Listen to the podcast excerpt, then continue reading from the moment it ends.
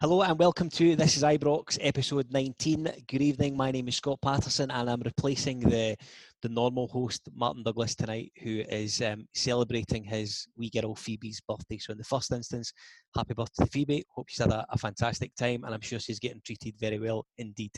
Tonight, joining me on the pod, the usual Professor Thomas McIntyre joins us, and we're joined by the expert of all things youth football, particularly Rangers, Willie Irwin joins us. Hi guys, how are you doing? All good, mate.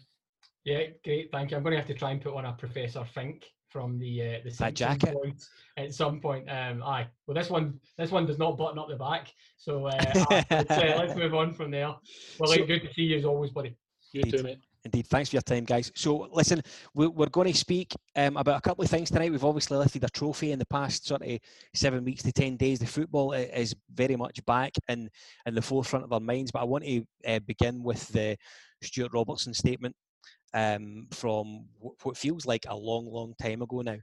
Uh, and uh, without sort of really exhausting the point any more than it has been already, I, would just like to say that everyone in the, the This Is Ibrox stable and the team um, absolutely endorse the statement from Stewart Rob- Robertson.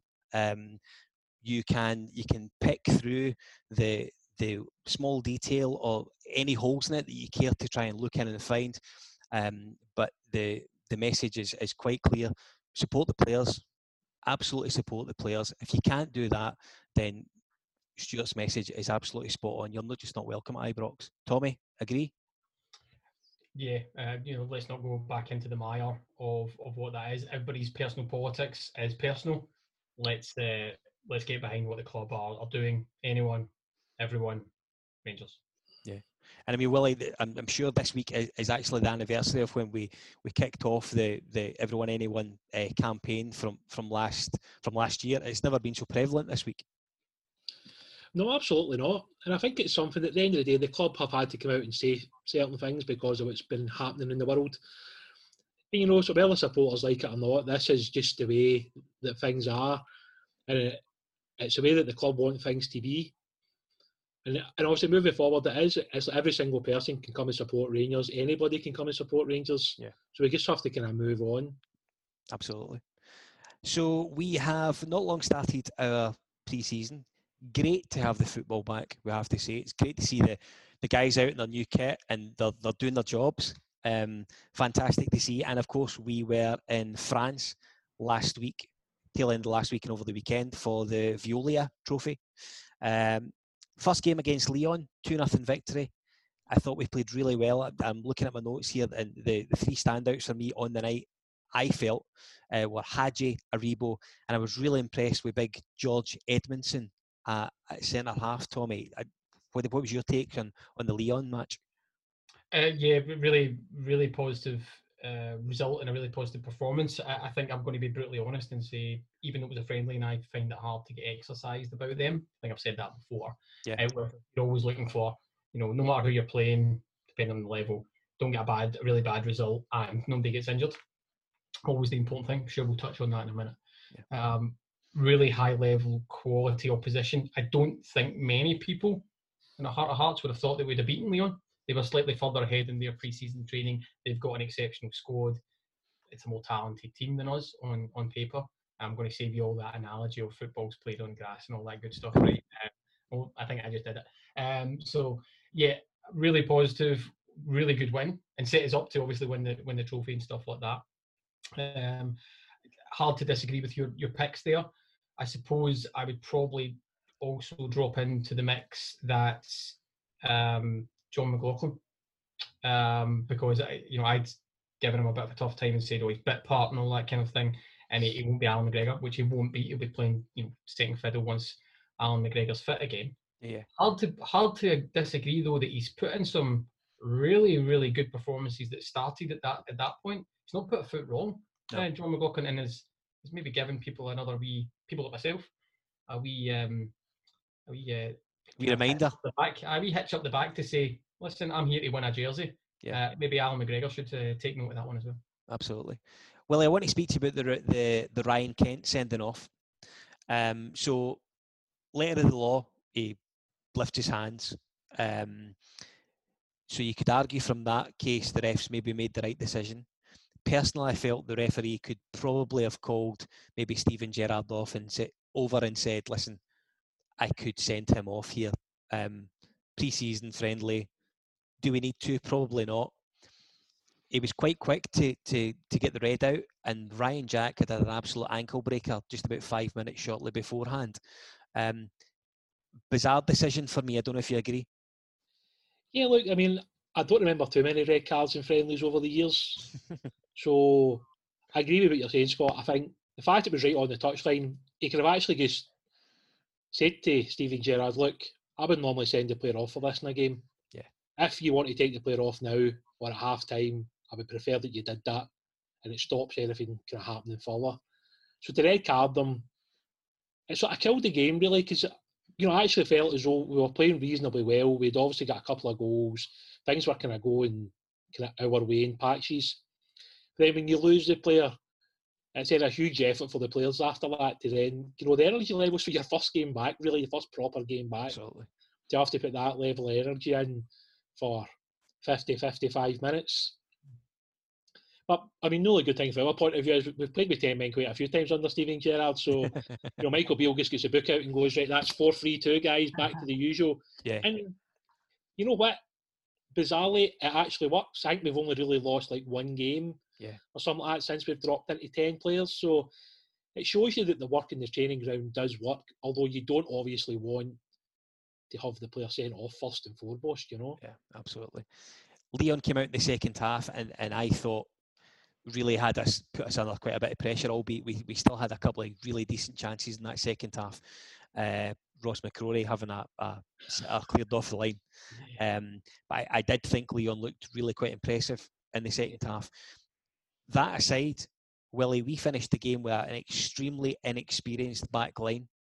So yeah. Nathan Patterson at right back, Mayo, McCrorie, and and Bassey yeah. at, at, left back, who came on to play at left back. I think from a from an academy perspective, the fact that these three guys from our academy um, held their own so well in that second half, and it was good to see Bassey get some minutes into the legs at, at left back and fare really well. I felt Willie. What do you reckon? Yeah, I thought it was great. I mean, I obviously kind of posted it on Twitter that I thought it was great. You know, especially when Lyon decided to bring on Depay and Dembele. Yeah. You're sitting going, you know, this is really the sort of test that the academy want. The, the academy want these boys tested against some of the best players in Europe, and obviously somebody like Memphis Depay. You know, he's a Dutch international. You've got Dembele, who, well, he's a very good striker, regardless of what maybe of people might say because he's an ex-Celtic player or whatever. I mean, the guy's a very good player. Yeah, I thought we dealt with the, you know, the threats very well. We never really allowed them a, a clear opportunity to score. We were putting our bodies in the line. You know, and Ross kind of dropping from midfield into centre back. You know, Lewis had a couple of really good headers. Nathan won a couple of good tackles one on one. Um, I think Bassey swatted a few guys with like his left pinking, really knocked out kind of thing. You know, I don't, I don't think I've seen a fullback his size before. You know, he's, he's big boy. He's a big, strong lad, and I think the thing that surprised me most over the like the two or three games so far is his pace. You know, I I know as a fullback you probably should expect somebody to be quick, but for somebody that size to have that much power and pace, that should work in Scotland. When you look at our league, how physical our league is, that guy could be a really good fit in a couple of different systems. Yeah, absolutely. So it's interesting to see how we utilise him because you get the feeling the manager will be quite happy if a minute centre back. He's kind of spoken about that a few times. But yeah, I was impressed. You know, for us to see it out with a clean sheet was great. And a bit like we were saying earlier on with McLaughlin, I've only really seen the guy at Hearts. I haven't really seen him much at Sunderland. Made a couple of really good saves, and obviously with with the fact it was pretty much an empty stadium, you could hear him shouting a few times. So he was obviously constantly on at the defence to get high or get out or to push tight. And I think that's important when you've got a young backline that you've got an experienced goalkeeper that's constantly talking to them. Yeah, absolutely. Tommy, I want to speak to you about someone who we've spoke about quite a lot here, despite him not being at Ibrox last year. Um, Ross McCrorie and, and Willie's alluded to the fact that he, he, in the second half he dropped back from that midfield anchor role into centre half. Um, I think with Ross McCrorie, he's going to have to either have to go out on loan again this year, or he's going to have to find a position and settle there. Um, option A or option B for you? What do you reckon will happen with Ross this season? Oh, that's a. He's put me on the spot. He's put me on the spot right there. So that wasn't in the agenda. No, it wasn't, and I don't like things. I don't like surprises. I'm, a, I'm a cranky old man. I don't like change. Right. Um, how did you get this number? Um, so I, I will say I'm, I'm probably now further down the hill in the fact that I'm not entirely convinced Ross McCrorie has a future at Rangers. Okay. Um, and I would, I hope he does. Let me be quite clear. I like Ross McCrorie, the, the Yeah. person. I like Ross McCrorie in certain aspects, the player. I think, still think he gets a wee bit, and when he plays in the midfield role, he gets too tight, gets too easily turned. I think some of his positionings a wee bit suspect, and some of his passing isn't befitting of a of a midfielder. And centre back, I've just not, I haven't seen him. Well, I don't naturally think that he is a centre back. To be brutally honest with you. Yeah. Um. So yeah, I would love him to be able to stay and love him to cement a place. And I think maybe the circumstances at Rangers right now means that he's probably got a right good chance. You know, Nikola Katic and all that kind of stuff, and he's a bit of a utility player. Um, but do I think that he's actually going to really make it? I'm not entirely convinced of that. Um, so I think he needs to go somewhere else and prove himself, and then come back in. I think he's definitely in the same place as your Greg Docherty's and stuff like that, whereby and I imagine I can't speak on behalf of all the Rangers support, but they have all the goodwill of the fans in their pocket. I mean, I don't know anybody that doesn't want a Ross McCrorie and a Greg Docherty to be really standout guys and be in that starting eleven every week. They are they are our guys, but I'm just not entirely convinced that they have the quality or that they've caught Gerrard's eye. Well, a Um, big season for Ross McCrorie, isn't it? Yeah, it's massive. I mean, at the end of the day, if Ross was to go out and loan this season, like Tommy's saying, he would come back with one year left in his contract. So, I mean, it is make or break. If Ross probably doesn't play enough games this season, then there probably really isn't an option at the end of that. Because, I, you know, I sort of doubt they would extend his contract again. So, it would probably be that he would have to move on at the end of the season. I mean, I'm Ross's biggest fan. I've obviously watched Ross for several years now, and I think he's a really good player. I feel as though they kind of moving him into midfield when Steven Gerrard took over. I mean, it worked to an extent because Ross is really good at breaking up the play, but he's not what you would consider a proper midfield player. You know, he's not got like the natural ability that the midfield players have naturally got. You know, he's almost kind of forced into that position. For me, he's always going to be a defender, and in terms of whatever league he plays in, some teams will think he's not big enough or strong enough to play at centre back. Some of them might put him in at right back, like Pompey's ended up doing. But I just don't see. Sorry, just sorry to interrupt. Just a question to you, to you, William, because you have seen him so much and you've seen him develop and you've seen that kind of first team movement back and forward. So more than any of us, I, I'm just wondering. So a question to you then, um, leaping off the back of Scott's to me, if you're looking at your McCrorie, well, you're looking at your Goldson, Katic. I know he's injured at the moment, right? Your Katic, your Bassey, your Helander, your Edmundson. Can McCrorie cut it with that crew in the current squad? Well, it would probably appear as though in the manager's thoughts, probably not. You know, if everybody's fit, Ross probably isn't in the top four centre backs. Hmm. You know, and the fact that Nathan's been given a small squad number ahead of Ross would probably suggest that he thinks that Nathan's probably going to start ahead at right back as well if needed. Yeah. So if you start adding things up and you start looking at the kind of general play and how the manager likes to play and who he's got in these positions, you would probably say that the likelihood of Ross leaving this summer or next summer is probably getting higher and higher and higher. Yeah. And it's maybe just unfortunate for the kid in that his versatility is actually what's hurting him because he's played in a couple of different positions and because we've probably got better players in each of those positions that he probably needs to go somewhere, have a set position and then have a career off that. Aye. aye. I'm always of the opinion that small aside there, but um, keen to get you both of your guys' opinions. I, I always think that it's fine to be a utility player, but Yeah. you, you have to become one later on after having had a position, like a James Milner. Absolutely. You've been something and then become utility because you're really good. You can't start utility because you'll never land No, absolutely. at a club and nail something down. I, I've always thought that, and I think you're absolutely right, William. Ross has fallen into that utility bucket right now, and he's he's no better than anybody else at the right back, the centre back, the midfield. No, I think that's fair. I mean, like, I don't think anybody could sit here and argue that point. I mean, I would love to argue the point because I say I'm a big fan of Rossi's, but you know, you've got to look at the big picture. You know, we've got James Tavernier that's our captain at right back. He's not going to start ahead of him. If Helander and Goldson are fit, he's no starting ahead of those two guys. And the whole of the midfield role, Ryan Jack, Steven Davis, Glenn Kamara. So, you, I mean, Ross probably has to look at it himself and think, you know, do I want to be a bit part player here and maybe play 10 games this season, 12 games this season? Is that is that really going to benefit my career? And it probably isn't. So, from his point of view, it probably is the time. But the problem you've got at the moment is obviously the transfer market's a bit up in the air. Some seasons have just finished. I mean, Rangers might need to hold on to some of these guys until September, maybe October, Yeah. and then make a decision because we obviously with Europe coming up with the league campaign start. We can't afford to just shove everybody out the door and then have nobody coming in the other side.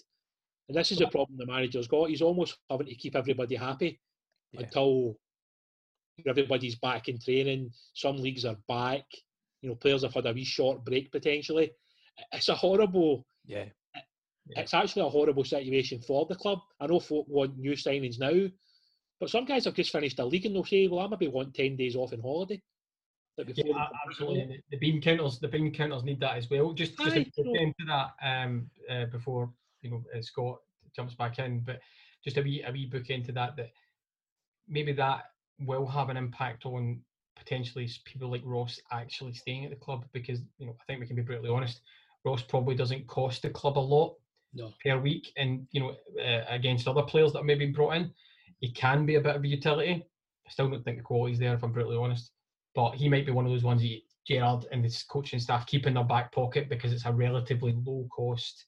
You can chuck this boy in for the ten games on a wet Wednesday night when there's Yeah. a chance of injuries and all that kind of good stuff. Um, aye, maybe that plays in his favour. But yeah, to answer your question, Scott, I think he goes out in loan, or if a decent offer comes in, he goes.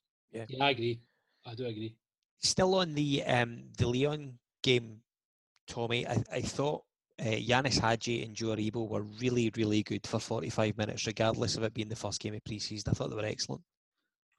Uh, yeah, absolutely, and I think we'll hear that those two names a couple of times uh, in the rest of the podcast as, as Yeah. well. Um, I mean, if people wonder why, if they're watching on YouTube and they wonder why my eyes are darting about the um, uh, about the screen, it's because I've, I've not recovered from watching Joe Aribo's feet. Um, honestly, pin- pinball wizard stuff. Um, uh, Joe Bo Aribo Anderson, um, Joe Bo Allen, um, as to be said. But uh, yeah, Hagi looks like he's. He, I mean, it's not. I know it's only a couple of friendlies, right? But he looks like he's done the reverse of Ryan Kent. Uh, that he's, and I'm not having a go at Ryan Kent there, but what I mean is, he's come in and done an all right job on loan, and now he's signed permanently, and he's got even better. Yeah. Um, you know, went the other way with, with Ryan a wee bit, but um, yeah, Hagi looks like an absolute missing piece of the puzzle. Um, and I think that's more important than just his individual talent. It looks like he actually really knows the shape and is really what we needed in there.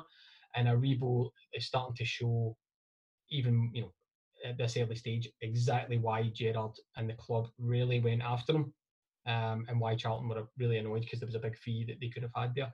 He looks dynamite. I think he'll still be a bit frustrating throughout the season. Yeah. Um, I think he's always going to be one of those guys.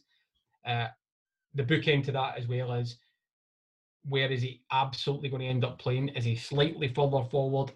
Can a pure centre mid be made of Joe Aribo? I still don't think that's the case. I think he does need to play with the ability to break into the box because he will win some amount of penalties, in my opinion, over the course of his career because he is, aye, his feet are absolutely phenomenal. But yes, two dynamite players and dynamite performances. So Willie, I, I thought the the the four of um, Tommy, you're absolutely right. We speak about these guys, particularly Hagi and Aribo, quite a bit tonight. Um, I thought Hagi, Aribo, Kent, and and uh, Alfredo, of course, uh, looked really quite dangerous as a foursome um, for the amount of time they were together against Lyon. Um, you would imagine they're all certain starters for the next couple of weeks. I would think. Yeah, look, I think when you look at the teams that have played so far, and obviously most of the team that we see last year, I think there's maybe only one or two positions that maybe the manager's having a wee thought in the back of his mind that he might do something. But certainly that kind of front four, you know, I know people are talking about this four two three one, you know, but the problem with that is, you know, Joe's not going to play that high up the pitch in a four two three one. He's not going to be the number ten. He would end up having to get shunted wide.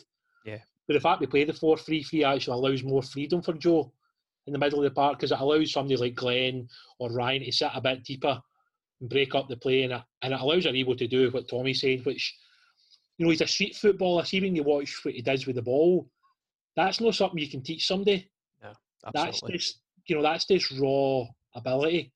You know some of the stuff that he's done. I think it was one of the first times I properly watched him was when we played.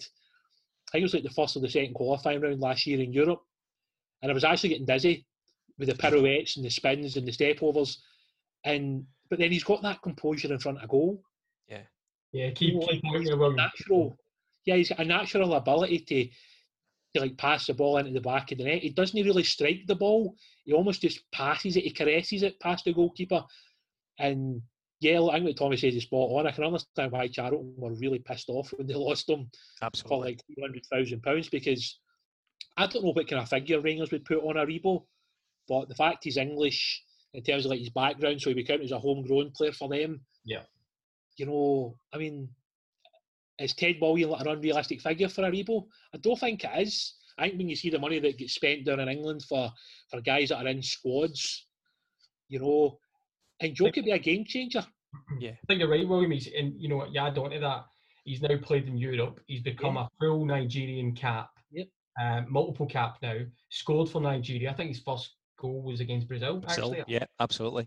Um, I think you're absolutely right, and I think that's a really key point you make about the. I was thinking that actually. uh, I don't want to jump my head, but thinking about thinking about it during the Motherwell game, he doesn't snatch at the ball in the box. He does take him his time, um, and I think yeah, I think he's got all the he's got all the talent in the world. To be honest with you, I was just about to laugh though when you said street footballer because you made me think of Harry Forrester, and there's a big difference between No, look, I think Harry Forrester and, I think the thing with Aribo, I think he's the sort of guy that probably grew up in an area where maybe he was just kicking the ball against a wall, and he's just naturally found that ability to use, you know, like both feet, you know, how to glide by players, how to, you know, like hold off players. Uh, And the one thing that surprises me that people don't really talk about him, see when you look at him physically, he's a strong lad. You know, he didn't Yeah. really get bumped off the ball that often, so. You know, he's really got a bit of everything. He's really got what you want in a proper midfield player. And the fact think we got this guy for three hundred thousand pounds, I mean, it's unbelievable business Yeah. for the club. It Oh, really is. you, yeah, abs- absolutely. You know, um, I absolutely buttons. I, you, uh, do you know, you took the words out of my mouth uh, when I was going to say he's got the, the physicality for the battle, and he doesn't easily get. You know, he's not a pirouetter. He's not a. I'm not an go the guy, but he's not an Ovie Ejaria, um, so to speak. But just to answer your point there, I I think if I remember correctly, he came up playing cage football. Yeah, Yeah, he did. Aye, so that tight enclosed space where where you need to work your way by the man. It's not, you know, hit it and run Aye, past them yeah. because you get 30, 40, 50 yards to run into. This is all about make the guy twist inside and then go by him. So that's aye, that's where he's come up through and it absolutely shows. Dynamite for a big guy, man. Absolutely dynamite. Dynamite. it's his feet. It's his speed to his feet that that shocked me. You know, a bit like earlier on we talked about like Bassey with that power and pace. Yeah. Aye. But like with Aribo, the quickness of his feet. I mean, see if any defender looks at Aribo's feet, he'll be by them before he even looks properly. Get him on strictly. that wee burst of pace that takes. I mean, the goalie scored against Hibs, that was just a lovely wee burst of speed into the box, and then like the composure to just pick the, you know, the shot into the top corner. Yeah. You know that for me said everything about Aribo, and you can see why the manager kind of pulse when he talks about Aribo because he knows that that kid could be something special. And yet again, you know, like the transfer market's open. Somebody could come in and offer a silly amount of money for Joe. Yeah. At the end of the day, I don't know if the club would want to lose him, but just like every other transfer, if somebody comes in and offers you silly money, you know, the club have got to look at it, and that's just the way it is. Whether people like it or not, we are a selling club. We will sell our best players for good money at some point. I think he's a yeah. I think he is a like you say. If a selling mid bid comes in, but I think he's an integral part. I think so. I agree. So let's say I'll reverse Gerrard's words a wee bit and say I'll keep a little bit of Joe Aribo. Uh, whatever, whatever. Uh, there we go. So, I, and I, I think is I, I think you're right, Tommy. I think he is going to be quite integral to what we do this season. Um, but I think if there's there's ever been a week where Joe Aribo wonders if he's made the right decision to leave Charlton to come up to Scotland, it's definitely this week. Yeah. Um, second game, uh, the Veolia Trophy was was uh, another 2 0 victory for us, uh, a very nice victory against Nice. Um, Defoe and Jamie Barjonas coming out of seemingly nowhere to score uh, and, and getting quite good press from from his performance as well. I personally thought it was really good to see Jermaine Defoe get an hour on the park. He did look as if he was was struggling as as that hour progressed, and he's, he's someone who will, will come to again later after his appearance in the Motherwell game. Uh, I, big thing for me from that trophy is that I think for all it was a wee trophy and it's nothing that the guys are ever going to sort of shout loud about, I think psychologically it perhaps gives them a, a bit of a boost to say, you know, as a group, as a squad, we can win things. We we do have the ability to go to that next level and and win something because to date they've just not done it, Tommy. Yeah, you're absolutely right. So you know, without going down the without down the slope of sports psychology and all that good stuff, um, if I link us back to as close as we've come to maybe perhaps one particular trophy and not got over the line, sometimes it's about small steps. This team just has to know what it's like to actually get there. Now, I'm not overstating the Veolia trophy, right? We all know it's a friendly trophy, right? But winning something, doing it with two victories, one in particular, the Lyon one over a top side. Nice were a slightly different. I'm not saying they're not a good side, but they've got more of a physicality, so you have to play both, both sides of the coin. But doing it with two clean sheets, scoring in both games, doing you know winning the trophy legitimately, not being you know, kind Giving of. it. Aye, well, I was I was going to go a two-hander insult, but you've you've uh, you beat me to the punch. But you know, beating both teams, right? Taking on two really good teams, beating them, doing it with two clean sheets, which sets a great momentum for the for the back the back five, right? Including the keeper. Um, couple of goals, particularly for your midfielder and you know Joe um, uh. Great wee shout out to, to him as well. Um, but yeah, psychologically, what have you done? You've went abroad, you've went to the continent, you've beat two good teams, you've done it legitimately, you've got your hands on something, you've got a wee taste of what it's like. You just need to keep that in your mind Yeah. when things are getting tough and when you're getting to the the sticky bits of the season and the sticky bits of the the tournaments that we're going to be in. Um, yeah, I think the only one that, by and large, probably you put to one side is the um, the Bayer Leverkusen Europa League game. I'm, I'm willing to give the, the, squad a bit of a buy, bit of a buy, on that one. but the rest of it, they need to keep the idea of what it was like to actually be there and say, "Oh, you won this by defeating teams on the park." That's really important for this squad. Really important. Willie, I want to speak to you about um, Jamie Barjonas. Uh, so he's been on the periphery at Rangers now for what feels like a, a good couple of seasons, and he's he's had a, a couple of loan spells out, some successful, some not so much. Um, Gerrard seems to quite like him. I, I personally think he's he's going to be one of these guys that's going to go out and get game time for maybe six months elsewhere. Uh, what can you tell us about Jamie Barjonas? If someone's listening to us right now, how would you describe Jamie Barjonas as a footballer? He's a really good footballer. You know, I think he's one of these guys. It's it's never been about ability. I think with Jamie, I think sometimes people have kind of questioned when he's been out on loan that he's not shown the ability that he's got. And a couple of the loans have been kind of poor loans. I think the one loan that was probably decent loan for him was the one at Raith Rovers, where he got a decent amount of game time and he did okay. But I mean, Jamie, in terms of, you know, he's got a really good range of passing.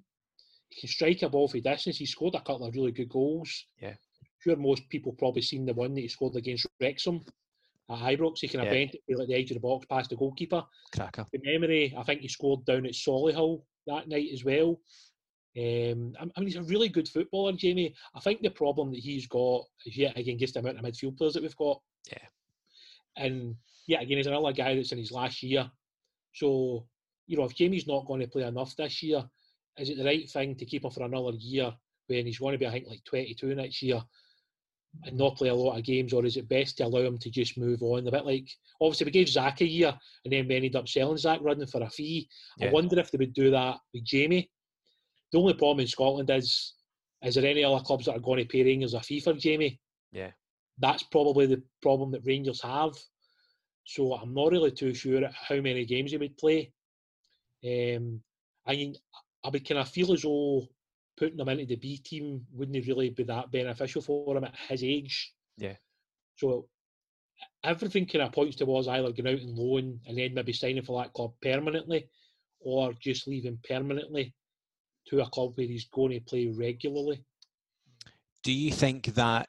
Um, and I, I'm trying to word this properly without sounding silly about it, but we we've spoke a lot about the the sort of pathway throughout sort of up to current B team and then into the first team. Yeah. Um, it's clearly really important that when these guys reach 21, 22 and they're on that periphery of in between the B team and the first team, that they don't just go stale and it is largely lost to the game. I, I think we've got quite a few players in our squad just now that are really on the verge of that just now. Yeah, look, it's it's so difficult up here in terms of how the system works. I mean, obviously the club have now kind of rebranded the you know development team a B team. Yeah. So it's probably going to be slightly similar to what Brentford have done, maybe, where they're going to maybe do a bit of travelling for some games. We'll bring teams up for England, or play some teams in Scotland, maybe some first teams in Scotland if they can. But the problem you have is when players get by under 18 level, there's just a big gap, Yeah. 18 level to first team level. Now, this is where England have expanded it. They've got an under 23 league where guys that are 18 can play in that league for a year and then go out and loan for two or three years and then come back as a 22 year old or a 23 year old start playing.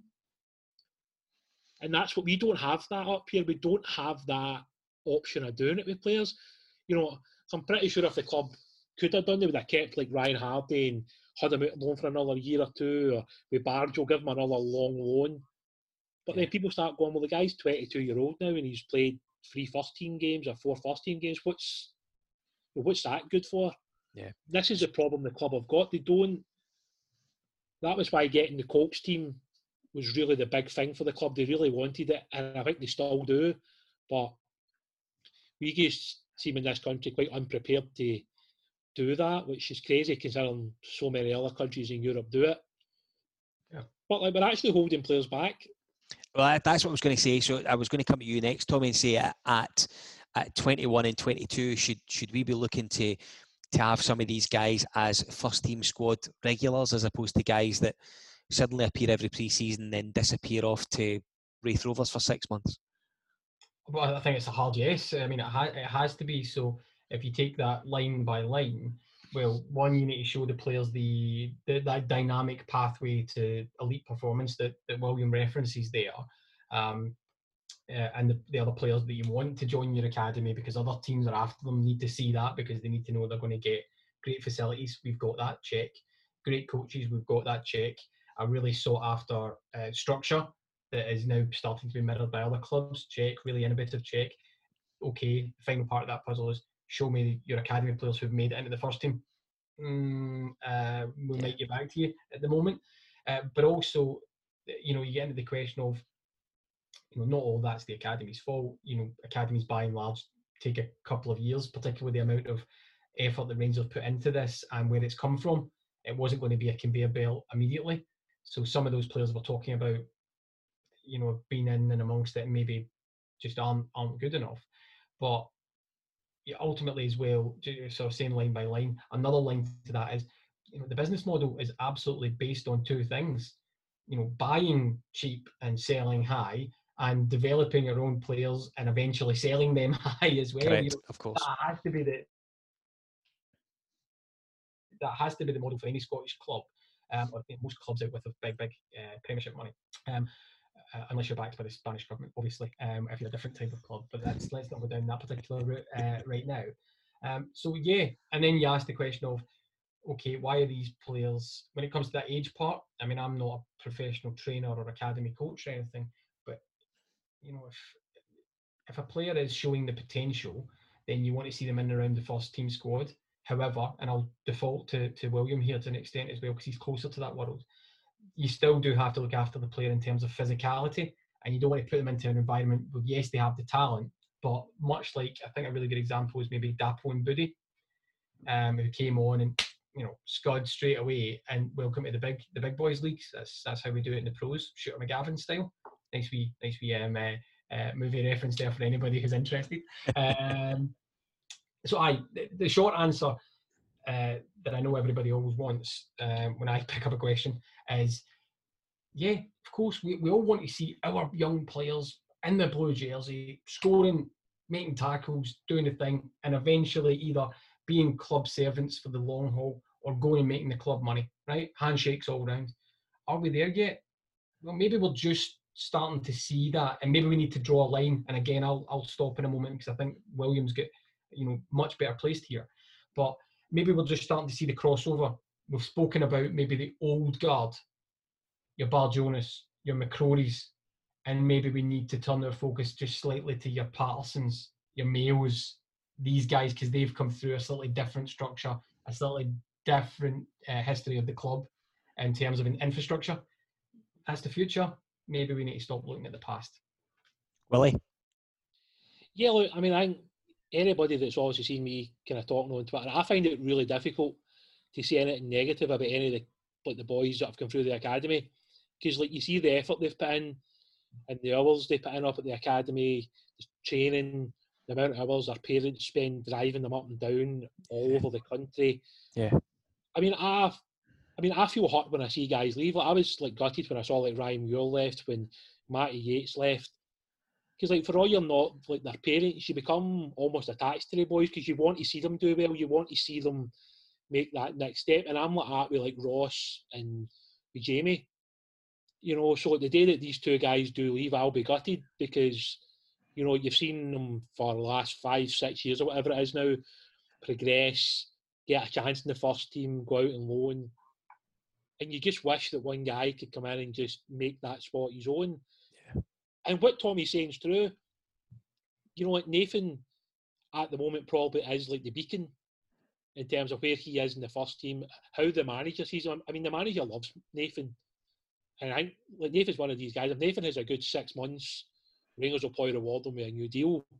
And I think they would have loved to have done that with Kai as well, potentially. And Yeah. that's just, you know, it's difficult at academy level. We really, really do need a kind of like, like a filter almost for the 18s into the first team. There needs to be something in between.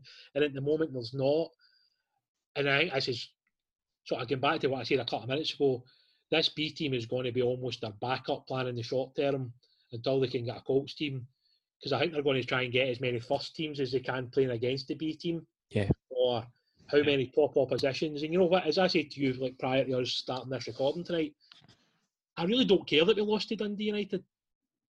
Because see, for some of the young guys like Leon King that managed to come on at 16, or Charlie Lindsay come on at 16, or the Alex Lowry at six, uh, 17, 18, sorry, that's brilliant.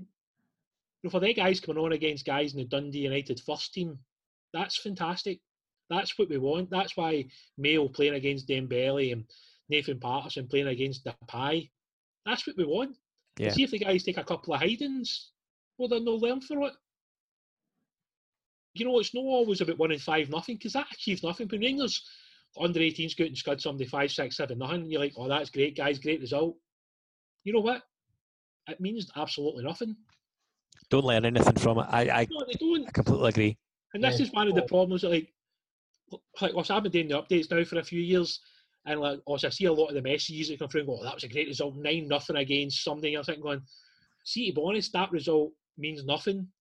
It's three points in the bag for the league, but in reality, that's not what the academy wants. The academy would rather have a really, really tough 2 1 win or like a backs to the wall 1 0 win where they've got to learn to do something different in the game. They've got to put in an extra tackle, they've got to run that extra yard, they've got to think like within the game. Yeah. And that was why these best versus best games were brilliant. I mean, some of the opposition that we've played against at the training ground have been brilliant. You know, like teams coming playing flat back threes, we don't really see that in Scotland a huge amount. Some teams using wing backs. You know, um, I managed to catch like the highlights of the game over in Amsterdam against Ajax. See for our boys to go over there and beat them, that is a hell of a thing to do. Yeah. You know what? Because Ajax are one of the best academies in the world, and anytime you can beat an academy like that shows that we've got a lot of things right. Correct. Well, as you as you say, you know, it's it's it's experience football as opposed to just get results that, that flatter yourselves or, or get you flattered on Twitter. There has to be that framework of let's try something different, let's play against different systems, let's make sure that if the call comes, you can go up a level and play for the first team, or when you go into training with the first team, you're not embarrassed or you're not overawed or you fit in seamlessly. And ultimately, if your career isn't at Rangers, because that's part of the academy as well, if your career career isn't here, you are set up in the best possible way to go and carry your career on somewhere else because Rangers have a responsibility that to the players as well. As a wee aside, one thing that I really liked the idea of, and I think it was last season, and I can't remember who I read it with when they left. I think it was one of those younger gentlemen that you referenced, William. But uh, it was just a slight wee bit, um, and maybe an interview with the the, the um, it was either Craig Mulholland or whatever, and they were saying when a player does leave, our academy puts together a, a clip show of that player for them so they can give that to their agent and pass that out to other clubs. And I thought that's that's a fantastic little thing, and they help them with a pack of essentially trying to sell themselves. You think that's a it sounds like a small thing, but that's a massive help to those boys uh, getting out there and girls. I imagine there as well from the Yeah. girls, um, in terms of trying to further their career uh, and get ahead and get that get that next step. It's, it's just a lovely wee story that you know Yeah, just I think back my mind. I think the academy um, under Craig Mulholland is a really good place for a lot of people. I know some parents probably aren't happy when their you know when their boys aren't playing. I understand they probably go and shut the door and ask the question why they're not playing. And you know, like I find it difficult as I said when I like sort of when Matty Yates left, for instance, like I say, I- spoke to his dad like at most games, just kind of hello, how you doing, the, the usual stuff. So when that guy says to you that Matty's leaving and you're probably not going to see him again, but you spent like two, three years talking to this guy like almost every single week, and then all of a sudden he's not there. Or a bit like Kai Kennedy's dad too, like you see quite regularly at the games, you'll say hello, how's it going, how's Kai, etc. He potentially now we might never see his dad again. Yeah. And it's tough because, like, in most other walks of life, you'll see people regularly for a long, long time. In football, it's not like that. You know, a boy can be there one week and the next week he's gone. And, like, there's no cheerio to anybody from your point of view. It's just, you know, they're gone. Yeah. And that's, like, the tough side of football. And that's something that I think, like, a lot of players, maybe when they grow up at the academy at Rangers and they've got the facilities and things like that, and then they go somewhere else and it's like, oh, wait a minute here you know, I've maybe no put in enough effort at some points. I've not done enough to stay, and it's a reality check for some players. And I think that's why like the loan deals can work for some players because it can push them on to say, you know what, I want to get back to the academy. I want to get back to Rangers. I want to use the best facilities in the country. You know, and that's a big thing. Agreed. So I want you both to. You have both referenced Kai Kennedy there. I want him. He should, I think, at the next bit be in your mind after the Veolia Trophy, which we we won. Ticker tape everywhere. Blah blah blah. Um, Steven Gerrard, his post match stuff was was quite scathing, and of maybe some bits and pieces that was going on in the academy as far as maybe guys believing they're in a a position before they're actually in the position. Um, it just so happens to have came out at the same time where we've had the the, the speculation about um, Kai's contract, Willie. Um, Steven Gerrard didn't really miss and hit the wall with that comment, did he? Yeah, I mean, to be honest, I didn't actually hear the interview until kind of later on. So by the time that I had kind of popped on to social media, it was obviously the kind of talk of the city, you know, and I was a bit like, well, what's happened? And um, obviously I seen the interview, I listened to what the manager had to say, and it's probably the first time in two years that I've really heard them saying such a thing. Yeah. So, you know, it's obviously got to a point, whether it's Kai or it's other players, he feels as though something needs to be said. And it's it's tough because for a lot of people on the outside, including myself, because I don't know exactly what's happening, it's you know, you're guessing what the manager's saying in terms of who he's saying it to or who it's about. I think most people will probably put two and two together and say it's Kai. But my gut instinct is it probably just isn't Kai. And Okay. that it might be a few other players Yeah. as well. Because see at the end of the day, like whether people like it or not, money's part of football, even at 16, 17, 18 years old. And if you've got agents involved in the game who can make more money by letting a player go somewhere else, they'll do it. And I understand the club probably got annoyed with this kind of thing, but it's just the nature of the game. I would be gutted to see Kai go. Because Kai is an unbelievable talent. And the fact the manager had him in with the first team in pre-season and he was one of the first ones back in with the team. And so whatever's happened between then and now, it's obviously something big enough. The fact that he's now kind of dropped back into kind of training with the, you know, with the B team again. I was kind of slightly taken aback that he started the game against Dundee United. Yeah. Because, because if everything that was said was true on Twitter, Kai would probably never have played for Rangers ever again. Yeah. So it's probably that kind of in between, you know, Kai's a money grabbing this guy, or there just needs to be a chat between the manager and the player. And this is the problem with social media. It's like things kind of grow two arms and two legs within 15 minutes. Yeah. And everything's out of control. But the God's honest truth is, oh, honestly, I don't know exactly what's going on with Kai. And it's probably only really Kai, maybe his agent and his dad, and certain people at the club that really know what's actually going on. Yeah. But if Kai didn't have a future at the club in like sort of any capacity whatsoever, like none, why would you even play him against Dundee United, especially starting them? Indeed. I mean, there maybe there's maybe a chance of like a sort of resolution to the thing, or there might not be. But I don't know if we'll ever find out the whole truth about what's actually happened. But just get back to your point, I just don't think it's just about Kai. I think there's possibly another few players in there that maybe with them in the last year of their contract, Yeah. maybe they're looking about, seeing what else is there, what money's there, what clubs are interested. Maybe the manager's heard about this going on through agents, and he's felt the need to, you know, to say something like that after a a first team game, really. Aye, know? that's that, that's it. Sometimes you need to. Sorry, Scott. Sometimes Sorry. you need to, uh, you've all been there. You're, you're managing teams or you're managing people or your everyday life or whatever. And yeah, all the focus was on Kai Kennedy. I'm not going to run over the same ground that Williams run over there. He's a talent. Uh, I think we spoke about this last week as well. He's a talent. Do you do what you can to keep him? Yes. Do you shake the structure of the academy wage structure to keep one player? No. Has he anything but potential? That's all he is right now. Full stop. Um, but I think Williams obviously right as well. Sometimes it's nice to put a shot across everybody's bows. Yeah. Maybe there's just been a deeper thing of people looking at Kai Kennedy in the academy and going, well, if he's slacking, and I'm not saying he was right, I'm not casting aspersions about Kai Kennedy's professionalism or anything like that, but if he's slacking, I'm going to slack. And then you get that chain of rot that you Yeah. need to stamp on. So sometimes you just need to be the manager and you need to come in and you say, do you know what? And we love this phrase as Rangers fans. These standards don't slip.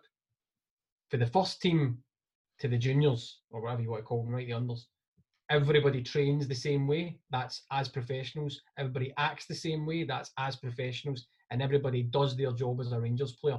If you can't get on board with those simple aspects and those simple tenets of how you comport yourself, no matter how talented you are, nobody's bigger than the club. Doors that way we'll fill your jersey with somebody else. Yeah, I mean, I, I was going to come to you there, Tommy, and say I, I thought um, Steven Gerrard was was really quite candid when he spoke about it, and the message was clear. Um, if if you if you want to be involved in the first team, you you can be involved with the first team, but your application has to be better than good. Um, and I, I think the fact that he- he's he's shown such good trust in Nathan Patterson and, and Lewis Mayo probably are the two guys in the first instance that you look at, and really guys that Kai Kennedy should be looking at and saying, if these guys are doing something I'm not, then I need to really give myself a bit of a shake and and, and get involved with these guys because I think well he's absolutely right. He, he's commented on on Gerrard involving him in the first team squad last year. Um, so I he, he clearly rates him and, and sees a bit of a player there. Uh, it would be good for a reconciliation, but as you rightly say, Tommy, at the moment it's potential, um, and you just don't know how good he's going to be. Yeah, that, that- that's that's that's exactly it. And you know, nobody's saying that. I think well, I think we are all saying in a perfect scenario, Kai Kennedy signs another long-term contract with Rangers, develops his career, breaks into the first team, starts banging in goals and setting up goals. Fine, right? We all know that. But the club will not be held to ransom by anybody. It's simple as that. Quite frankly, we can't we can't be. No club should because then you've just got something rotten at the core of it, right? And quite frankly, I don't want Rangers to be like that. No. right? And nobody's bigger than the badge, right? In the club and what we're trying to achieve in the new era and the future and stuff like that. And again, I'm not having a go at Kai Kennedy personally. No, no. I've got a bee in my bonnet about the way that football players act in general. Yeah. And quite frankly, all Kai Kennedy's done is had some good games at his level, which is not first team, had a really good Outcast Cup. And if he's being flattered by other clubs and um, frothed, for want of a better word, by his agent. Well, that's out with the Rangers. uh, Rangers' control. You know, Yeah. I go back to if anybody's ever read things like the jerk syndrome and stuff like that. You know, you kind of keep people who don't want to be there, and you kind of keep people who only playing the team game.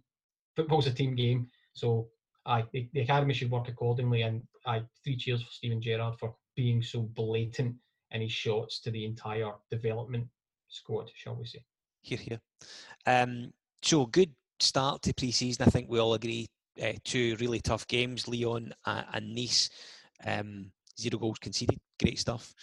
Uh, and then we have the, the the kind of the unusual scenario last night of playing at an empty Ibrox against a Premier League team in a friendly. Um, decent, very very decent forty-five minute performance against Motherwell. Tommy, talk us through the the Wednesday night football.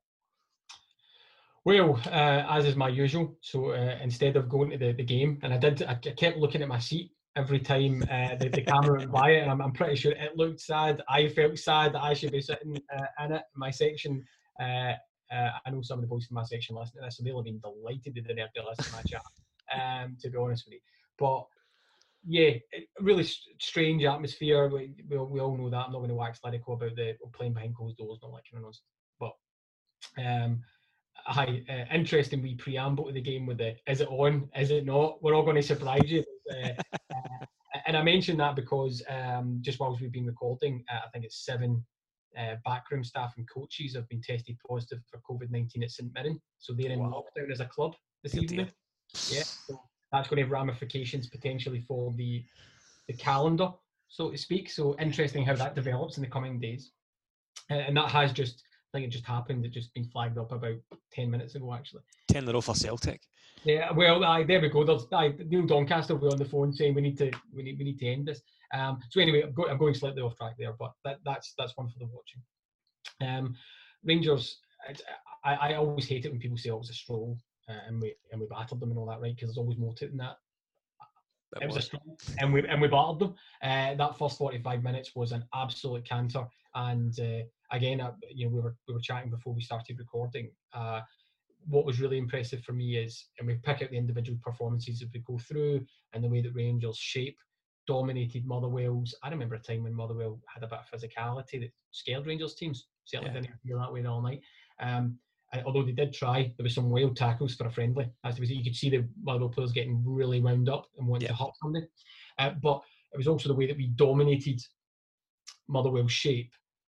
We dominated them individually, but we were constantly from the first minute forward facing, front foot, right on top of them. Motherwell couldn't breathe. They, they didn't do anything. They had a couple of wee half chances in that first 45 minutes, which were really our fault, slacking off a wee bit. Um, but the most impressive thing, as I said you know, off camera, was as much as the domination was for that first 45 minutes, you felt, or certainly I did watching it, Rangers had two, maybe three extra gears that they could have went into if if uh, if Motherwell had put up any sort of challenge. But it was it was a romp, an absolute romp of a 45 minutes, and aye, aye and we we worked for it. We put Motherwell absolutely in the smallest of boxes, and then just played football round about them. Lovely to see, delightful. Willie, you would have to say again, very similar to the the, the Lyon game. Uh, Hagi and Aribo, um, particularly impressive last night at Ibrox. Yeah, look, it's a joy watching those guys when you know when the two of them are at it. Especially Hagi to me, he's just got a bit of mercurial magic about him. You know, he just looks as though he could do anything off the cuff at any given time, a bit like Joe. Yeah. You if you want Hagi's one of these guys. If he if he can focus on this whole season, he could be 15, 20, 25 goals. You know, he's just that kind of guy. You get the feeling that at times it might be too easy for him. Yeah. Because I mean, you can see all the natural ability. Anybody that watched him play for Romania, you know, when he was standing out scoring like the couple of goals he scored against England, I think it was, and Yeah. some of the things he'd done in, in his short loan spell before COVID kicked in, and even his couple of games so far this pre-season. I mean, the header, even the header. I mean, that's not really something you would probably think that Hagi would be particularly great at, but he got up perfectly, and it was a bullet past the goalkeeper. The goalkeeper had no chance. Yeah. Some of his wee touches, the fact he kind of drifts into the middle of the pitch, or he'll drift wide to get the ball. He's always looking for it. It'll be interesting because it seems to me that what I've seen so far this season is that Kent is kind of feeding off of Hagi, and the two of them seem to be striking up a decent wee relationship. Yeah, indeed. Really, obviously, um, Kent obviously was involved in the first goal, and Leon with a lovely wee quick corner. Obviously, I mean, I know at the end it was a wrong goal, but he was obviously trying to find Hagi. Yeah.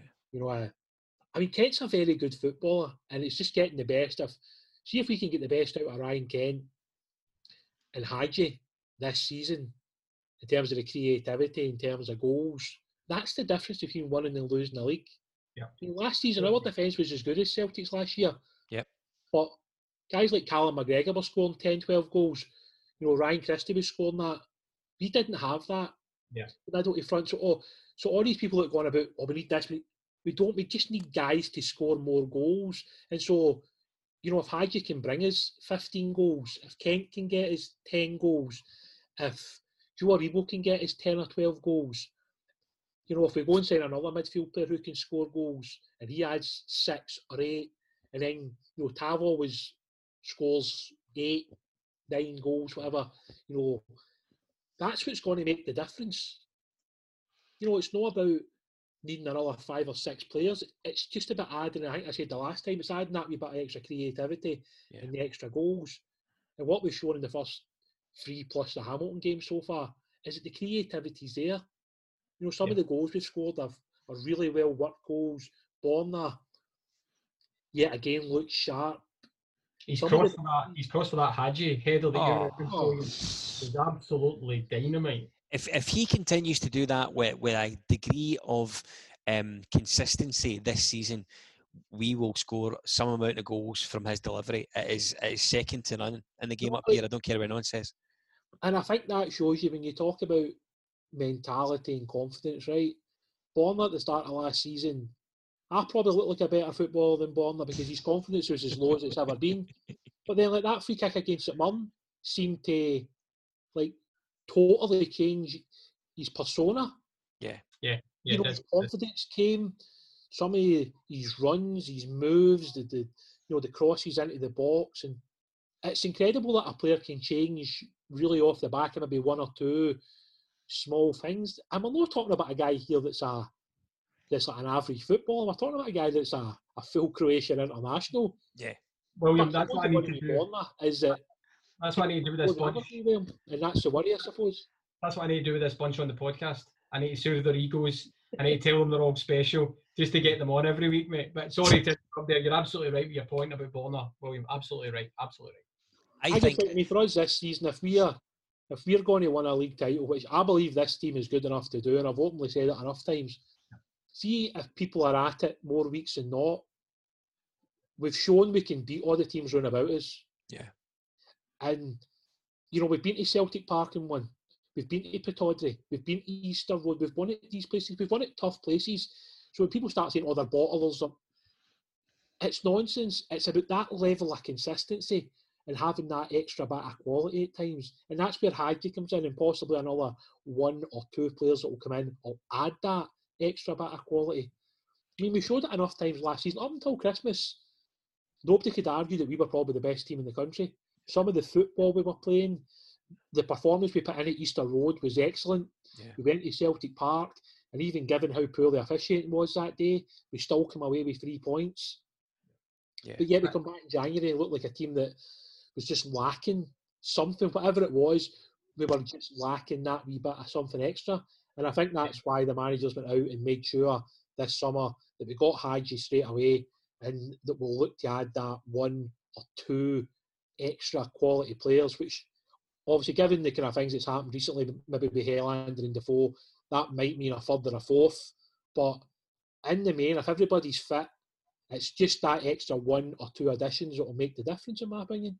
Yeah, just, just a small Yeah, Tommy, go for it. that, just, just on the Hagi point, and you know, I, agree, and I know we'll talk about signings and all that either tonight or at a later date. But just on that Hagi one, one of the things I really like about him is I don't know about you guys, but you sometimes get players that fall into one of either box, which is they are making the right runs. They're really intelligent that way, but they don't have the talent to do anything when they get into the good space, or they've got really good finishing ability, but they don't know how to make the run. Hagi appears to have both elements. He Yeah. can both do something when he gets the ball in the right space, but he also is smart enough to be in the right space. Yeah. Really like his movement in that final part of the field. Um, and weirdly enough, and I'm probably wildly off here, but there's something about him. You're talking about he's, you know, really good player and all that. I don't like messing about with comparing sport sport to a different sport. But there's a I don't, when I watch him move, see when I watch him run, he looks like Roger Federer on a tennis court. Calm, Alright. composed, knows exactly what he's doing, sure-footed, and capable of turning something like that. I think he's the. I would go as far as to say he's the best technical footballer at the club, and I don't say. I don't lightly. I don't think there's any doubt about that. I, I think he's. I I actually said on the the pod um, earlier in the season when we were talking about trying to bring him on a permanent basis. I, I kind of felt that um, there was no one at the club who was equally as good with both feet. Mm. Um, and the, the sort of footage, if you're if you're jumping onto YouTube or whatever it is you're looking at to, to, to sort of look at your your footage of footballers, um, Hagi's ability either side is incredible. Did you, Absolutely just take, incredible. did you just take credit for my point now? Is I that what think happened, so. William? I That, think that's so. exactly what it I actually sounded did like. that, mate. and I'm, I'm definitely going to take it. I'm Um, I'm taking an assist then. At least I'm taking an assist. so like, before we before we move on to what we think we maybe need for for the coming season, which incredibly starts a week on Saturday, um, Subject to St Mirren. subject to St Mirren Yeah. now, of course, absolutely. Um, the Joe Aribo goal was incredible last night, was it not? Yeah, but I'll I'll happily, you know, I can I'll talk about Joe Aribo all night, uh, guys. Um, yeah, and I think we, we, you know, we're trying to distill it down really quickly. The movement, the build-ups, fantastic, and then you get into the box, right? And that quick thinking. So I think Alfie has a touch and then steps to the side. He's maybe expecting it back, then it doesn't. It goes further in. It then gets laid back into uh, Aribo's path and a lot of people would have snatched at it. Uh, and Yeah. we were speaking about this earlier. He doesn't snatch at it first time and then it you know goes through a forest of legs type of thing. What he does is he takes a touch, sends everybody one way, and then with that other foot, he's able to get it back in, and then again sets himself really quickly. And his ability to move the ball swiftly and set himself phenomenal, and then just with power strokes it right by the by the keeper. And it's have you actually watched the goal? Because I watched it back a couple of times. Yeah. He hits it side of the foot and all that, but he generates a hell of a good bit of power. Yeah. The keeper's actually quite surprised, and it's by him, and it's in the back of the net. It's no wee scuffler uh, that runs through. Absolutely, could watch all that that kind of stuff all night, and I sense we will see a hell of a lot more of that, and Yeah. more throughout the season, and more importantly, when we play some of these teams again with those ultra packed defences, we need guys who can go by two and three people in the box. Yeah, get beyond. Yeah, it's going to be key for us, really key. Yep, agreed, one hundred percent. Uh, So, Willie, I want to ask you: we, we you think we're missing from the squad going into the Aberdeen game next week? What do we What do you think we need to to almost say we've got a pool, we've got a squad, we'll go with that, and we can really we can ultimately win the league this season? I think the first eleven in a lot of ways picks itself. You know, I think I think most people probably now could probably get a pen and a bit of paper and mark down the eleven that will start against Aberdeen unless Yeah. something happened major. To me, if everybody's fit, it's McGregor, Tavernier, Helander, Goldson, Barisic. I think the midfield free pick themselves at the moment. I think it's Kamara, Ryan Jack, and Aribo. Then it's Hagi, Kent, and Morelos. Some people will say maybe that's hard on Edmundson, it's maybe harsh on Davis or whatever. But I think that is the best 11 that we have available when everybody's fit. Yep.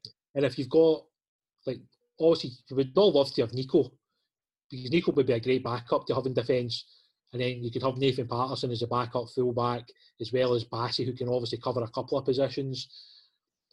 At the moment, due to the injuries, you would imagine the manager's probably looking for another centre back now because if Helander can't find any fitness or game time before Aberdeen, the manager's going to be concerned. Yeah. Because the season starts quickly and then the European games start quickly and then the cup starts and we really can't probably just be going in with Edmundson, Goldson, And Mayo. probably Lewis Mayo and Bassey and maybe Ross McCrorie. So Just probably bit to one that, William.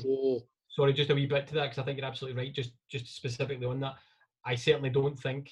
Um, so I'm, I'm in agreement with you. Goldson Helander's the the preferred centre back pairing, but there's no way if Hairlander doesn't get some serious minutes, which I doubt he will, that he'll get he won't get pitched in as his, No. his first game, being the. Aberdeen game at Pittodrie. no Absolutely, it'll be it'll be Edmundson. So- day in my opinion. Yeah, look, the concern with that is obviously, I mean, the big man's obviously played very limited amount of games. Yeah. And like nobody, look, the only good time about going to Pittodrie is there's not going to be any fans inside the stadium, so he's not going to get called everything under the sun. He's not going to be getting abused. You know, there's not going to be any intimidation playing inside an empty stadium. So that's the one good thing for the players. But I guess the worry would be the Aberdeen are going to come out of the blocks. Let's be honest, we know how Aberdeen are going to play against us. Derek McInnes plays a very, very simple style of football against us, Mhm. and it's almost as though he's waiting for us to make a mistake. Aye. And that's where they punish us. So that's what he'll be looking. And George Edmundson, at times, it has to be said, isn't the best on the ball. And if he was to give away one or two chances, and it only takes him to go one nothing up, and then you know what they do. They go four five one and they kill the game. And we've seen it at Ibrox, we've seen it at Pittodrie. They just kill the game, and it's it at so difficult unfortunately. that up. You know, so I mean, I just think it's it's massively important we get the first goal. Aye, You know, aye, we go to we get the first goal. It opens the game up. It allows us to then use the squad. You know, if you get a couple of goals up, you can bring on Davis, you can bring on Scott Arfield, you can bring on the fresh legs, knowing that in three or four days' time you're potentially going to Germany. Because we Yeah. will need to utilise the squad early doors. We can't expect the same 11 guys to play the first four, five, six games. It's just not going to happen. Yeah. There'll My have to be a breakdown. my my worry for the the the first sort of league game just now is um, depending on how how long Helander's going to be out for. I'm a great believer in your two centre halves. You should have one right sided centre half and one Yeah. left sided centre half. Edmundson, I absolutely agree with you, Willie. I, his his ball distribution is never too clever. I I often feel he ain't a left footed player as well. And I think when when Helander has played there, you've you've seen a, a defined balance right across the back four. All you need is one person in there, and and you can. It's quite obvious there's a there's a, a disconnect, if you like. So I'd be keen for um for Helander to get fit as, as possible. Needless to say, um, but I think Edmundson will need a bit of protection if he's if he's starting at Pittodrie uh, next weekend. Tommy. Yeah, yeah, uh, I just yeah, don't disagree with anything you guys you guys are saying there. I think out of the the squad that's there, Edmundson seems like he would get the nod to be inside uh, in next to to Goldson if Helander can't make it, and I think the weight is probably against Helander being fit enough to be pitched into the uh, Pittodrie game as his first game. You, you don't want to do that. Given everything that's at stake, Rangers need to come out the blocks, getting three points at the start of the season as well, and putting down a wee marker. So it could be I Edmundson, and I thought this a wee bit at the the Motherwell friendly. Just once or twice he dawdled on the ball as well, and some of his distribution gave away a couple of chances. Now he's good on the recovery, but you can only get away with that for so long. And as William and yourself both touched on, we've seen it. It's, it's absolutely key to get the first goal against Aberdeen because they are forced to open up, which isn't natural for them. They don't Yeah. particularly like it, uh, and then that gets us back to what we're talking about, which is in that transition and all that kind of good coaching chat. But more, you know, more importantly for the layman like me, you know, as they come out of their shell, we get into theirs, and you've got guys like Morelos, Aribo, Hagi, Kent exposing them balls over the top because Aberdeen love that deep back line. Uh, you know, if we can expose that, you'll bang goals in against them. But you need to prize them open first, which is why that first goal is key. Um, none of which I think was the question, but um, aye, there you go. I, I, I, like the way you brought up goals there. We've obviously got the, the possibility Jermaine, Jermaine Defoe looking at a, a bit of a, a layout, taking into account his age and perhaps the the nature of the injury would suggest to me that Steven Gerrard's going to need to bring in a striker, assuming he doesn't see anyone who is good enough in the B team to step up. Um, does he go to does he go to a, a Livingston and look at Lyndon Dykes, or does he cast his net further afield and maybe look to bring in a loan deal from down south, Willie? I suppose the problem you've got at the moment, if it ends up in the papers how long Defoe's out for, these clubs have got you bent over a barrel. Yeah. Especially with somebody like Dykes or somebody like Kamberi. Because I mean these clubs can say, well look, obviously we know you need this guy and we know you need him now. Yeah. Instead of two hundred grand, it's now four hundred grand. Yeah. And the club are almost kinda you know, to ransom, aren't they? really do much about it. Yeah. Because obviously the English leagues have just finished. And a lot of these guys at Rangers would maybe be looking at might want to go away for seven days or ten days. You know, they might not want to just fly straight up to Scotland and then have to play. Yeah. And this is the problem the club have got. They're in a really difficult position, and that injury to Defoe and the injury to Katic, it just makes things so much more difficult. The marketplace at the moment, it's just kind of starting to open in the gates. You know, we've got until whatever it is, what is it, like the 5th of October or something they're talking about? Aye, something like that. It's a long period of time. going to be in any rush to let anybody go. Yeah. So, you know, you're sort of fighting against the tide almost. It's different with Bassey and McLaughlin. Their free transfers, they've left their club. And with Hagi, we already obviously had something roughly in place for that deal. Yeah. But it's all right, guys saying, oh, we need another striker, let's just go and pay the money. It's like, well, that's not really how it should be.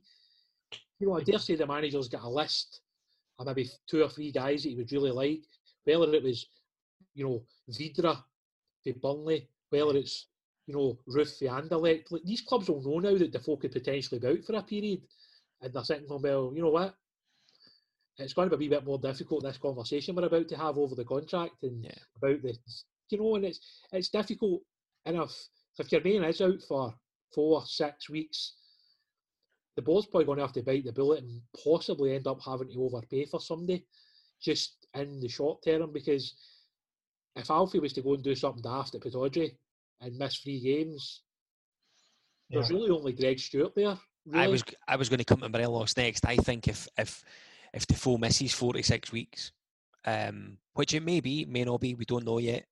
Um, it puts a huge amount of pressure on on Morelos to to really hit the ground running, Yeah, massively. not do anything stupid.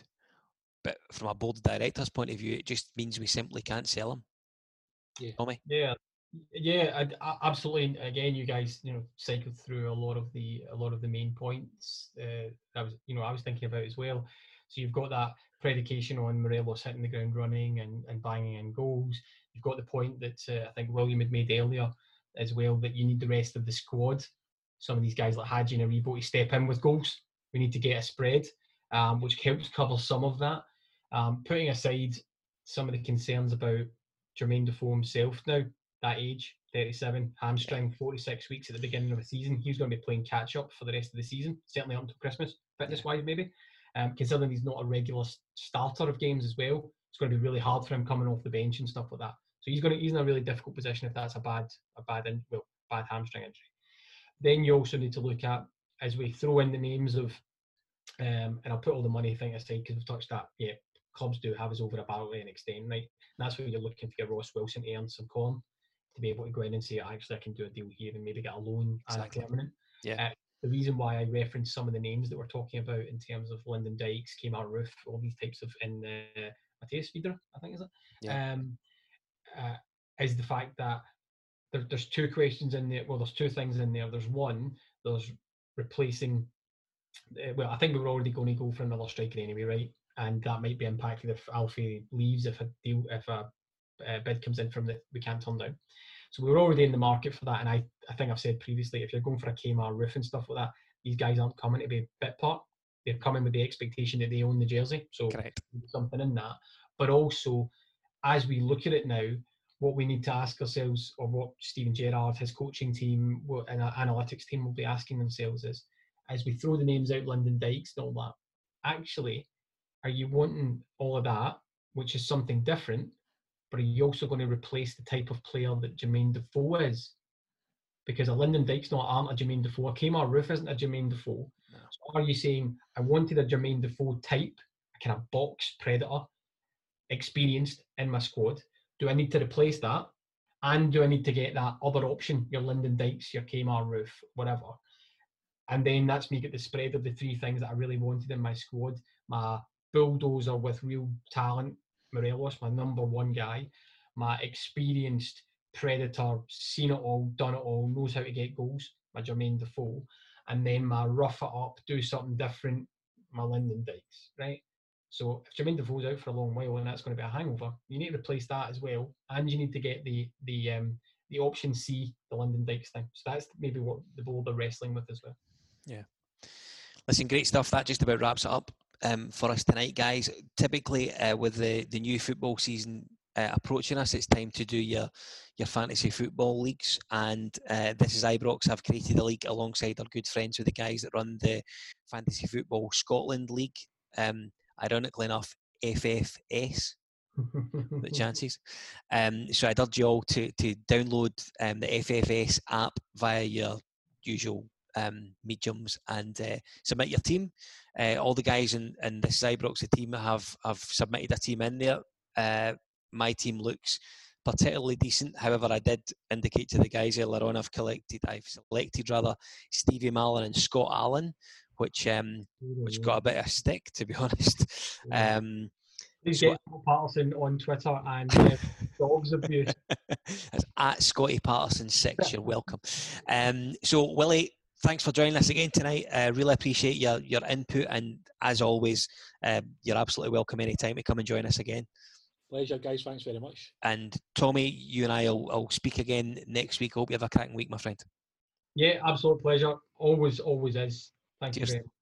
How does the offer of free beer sound? Well, all you need to do is go to www.beer52.com forward slash this is Ibrox and cover just five ninety five for the postage and you'll get your first case of eight globally sourced, fresh as can be craft beers delivered right to your doorstep. You can be sipping eight totally different craft beers sourced and curated by the good folks at Beer 52. Not only that, but they'll drop it right to your door so you don't even need to leave your house. If you're looking to stock up on beer, now's your chance.